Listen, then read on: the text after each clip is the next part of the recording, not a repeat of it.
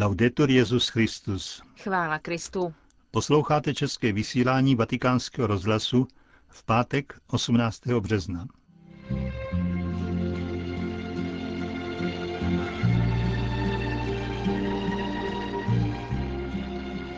Zprávy vatikánského rozhlasu a po nich promluva otce Richarda Čemuse. To už je tradiční náplň pátečního pořadu, kterým vás provázejí Josef Koláček a Markéta Šindelářová.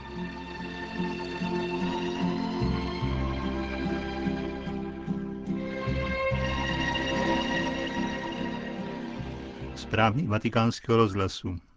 Řím. Itálie včera oslavila 150. výročí sjednocení země do jediného státu.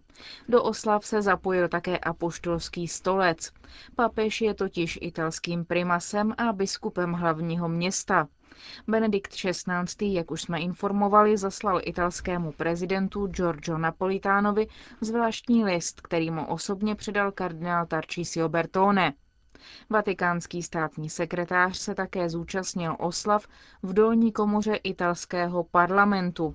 Do hlavního programu státních oslav patřila také mše svatá za Itálii, sloužená v poledne v bazilice Pany Marie Andělské na Piazza della Repubblica. Zúčastnil se jí prezident, premiér i předsedové obou komor parlamentu.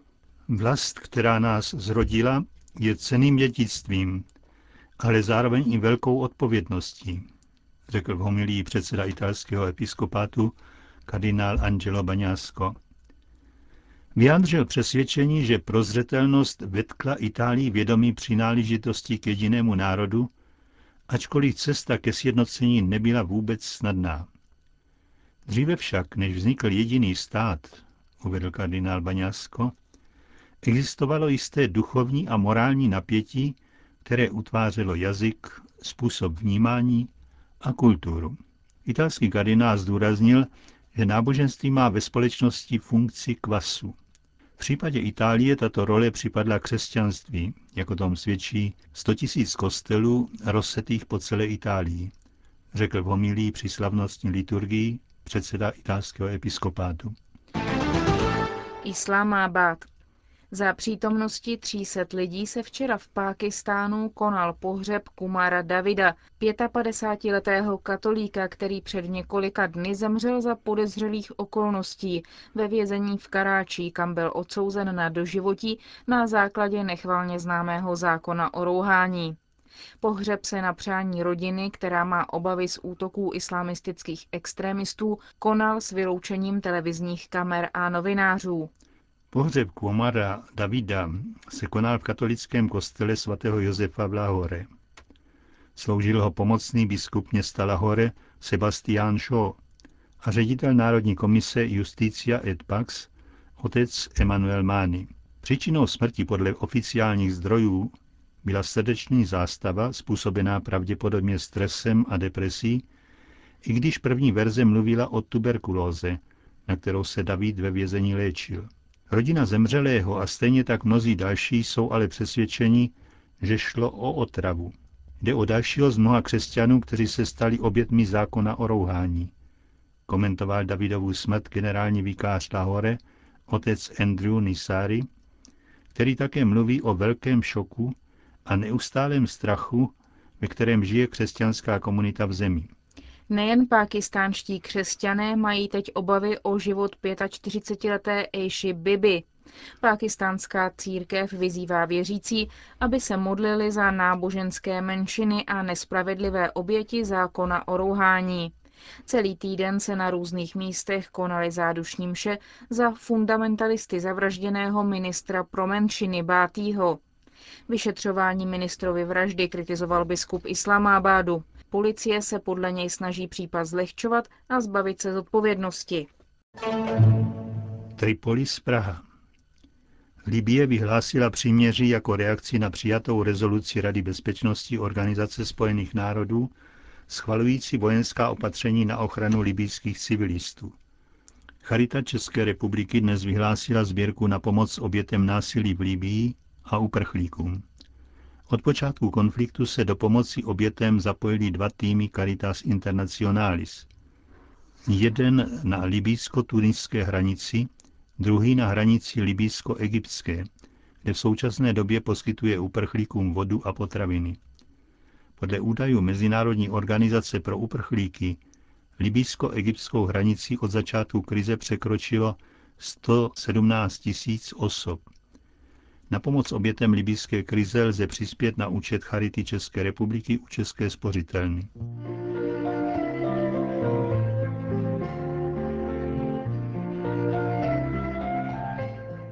Vidět Boha v tsunami? Promluva otce Richarda Čamuse.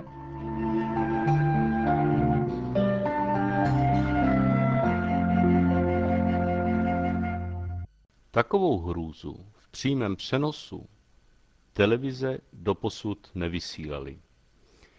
Deset metrů vysoká zeď vody a bahna, pod jejíž silou byly lidské výdobytky nicotné. Rovnala pod sebou k zemi domy, popohnala lodě přes kilometry rýžových polí, rozpraskala ropné rafinérie, smetla vlaky stratí a zabíjela po stovkách. Explozemi v jaderných elektrárnách pak ohrozila i ty, kteří přežili. Tak vypadalo Japonsko po zemětřesení o síle 9 stupňů Richterovy škály v pátek 11. března 2011 a následující vlně tsunami. A to ještě ani nedozněl šok ze tsunami z roku 2004, které se přehnalo Indickým oceánem a zabilo na 230 tisíc lidí ve 14 zemích. A přesto tomu nějak nevěřím. Až příliš mi ty obrazy připomínají filmové apokalypsy typu The Day After, Den poté a podobné jiné, kterými hollywoodský filmový průmysl už po desetiletí baví lidi. Nejsem asi jediný, kdo se musí štípnout, aby uvěřil, že to není fikce, ale skutečnost. Čtu si reakce lidí z internetu. Byl to šok vidět skutečnou realitu namísto falešné reality, říká američan z New Yorku. Vypadalo to paradoxně, nereálné. Spousta televizních reality show je založena na tom, že sledujeme, jak lidi trpí fyzicky nebo psychicky. Je důležité pochopit, že na tomhle světě nemusíme vytvářet utrpení. Už tady je. Zjišťujeme, říká jakási žena, že se nemůžeme citově nebo jakýmkoliv jiným způsobem odpoutat od toho, co se děje kdekoliv jinde na světě. Jsme globální komunita. Musíme si uvědomit, že jsme teď zapojeni do všeho, co se děje všude. Tolik svědectví několika různých lidí, kteří sledovali televizní reportáže z Japonska.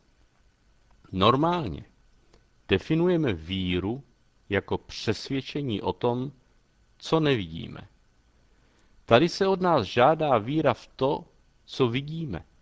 Skutečnost může být někdy tak silná, že ji člověk prostě neunese. Něco podobného museli zažít apoštolové Petr, Jakub a Jan nahoře tábor, kam je Ježíš vzal sebou, aby se před nimi proměnil. Co viděli, na to není slov. Evangelium to vyjadřuje srovnáním. Jeho tvář zářila jako slunce a jeho oděv zbělel jako světlo.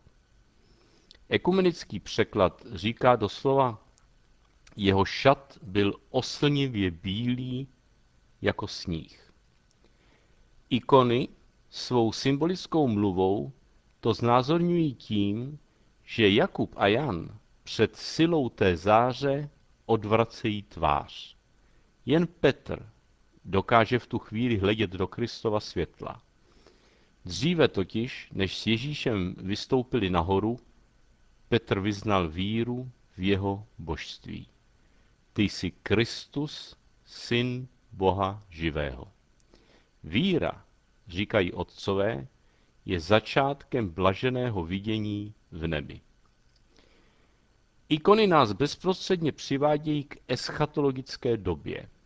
Podle proroctví Evangelia se na konci časů zatmí slunce, které doposud bylo jen obrazem pravého slunce světa, jímž je Kristus. Proto bílá postava pána ukazuje na skutečnost, že on je pravým světlem světa. To, co apoštolové viděli nahoře tábor, bylo podle výkladu otců předjímání budoucího světa po vzkříšení mrtvých. Vidění proměněného světa, který dosáhl své konečné dokonalosti. Když maloval toto tajemství, musel se i posvátný ikonopisec pokusit uvidět svět nejiž v profání podobě, ale očima víry, pohledem osvíceným milostí Boží v duchovní kontemplaci. Nejpozději zde se mne však zeptáte, o čem to vlastně mluvím. Nahoře tábor se zjevila neskonalá krása, v Japonsku děsivá hrůza. Ano, připomeňme si však souvislosti. Pohleďme na pasáž o proměnění páně ve světle předcházejících veršů, kde Ježíš postupně přivádí učedníky k hlubšímu poznání tajemství své osoby. On je Mesiáš, syn Boha živého, který zakusí utrpení, smrt a nakonec slávu skříšení. Hrůzy paší, které následují krátce po proměnění, jsou cenou, kterou Ježíš sám bude platit, aby nám otevřel cestu do boží nádhery. Předzvěstí a předchutí slávy jeho vzkříšení je proměnění, jež má posílit učedníky v následování Krista i v jeho utrpení. Kontemplativní člověk vidí božíma očima obojí současně.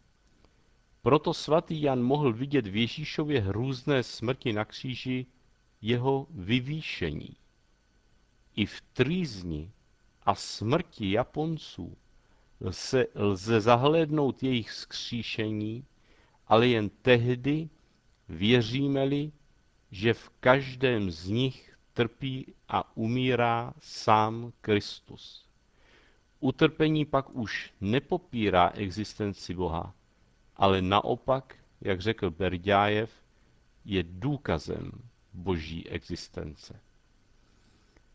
Pochopit to však nelze nezúčastněným pozorováním jejich agonie na obrazovkách, ale osobní účastí lásky, soustrastí a soucitem, který hledá cesty i konkrétní materiální pomoci.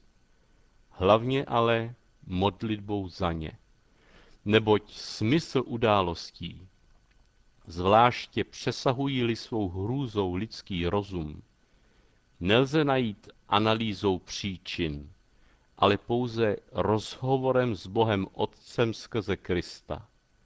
Ten zjevuje svá tajemství těm, kdo jsou ochotní nést s bratrem či sestrou kříž, byť by byli na druhém konci světa. Skrze ně pak nechá z temnoty zazářit nad světem svou tvář.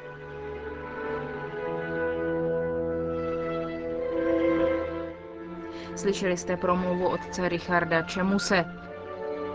Končíme české vysílání vatikánského rozhlasu. Chvála Kristu. Laudetur Jezus Christus.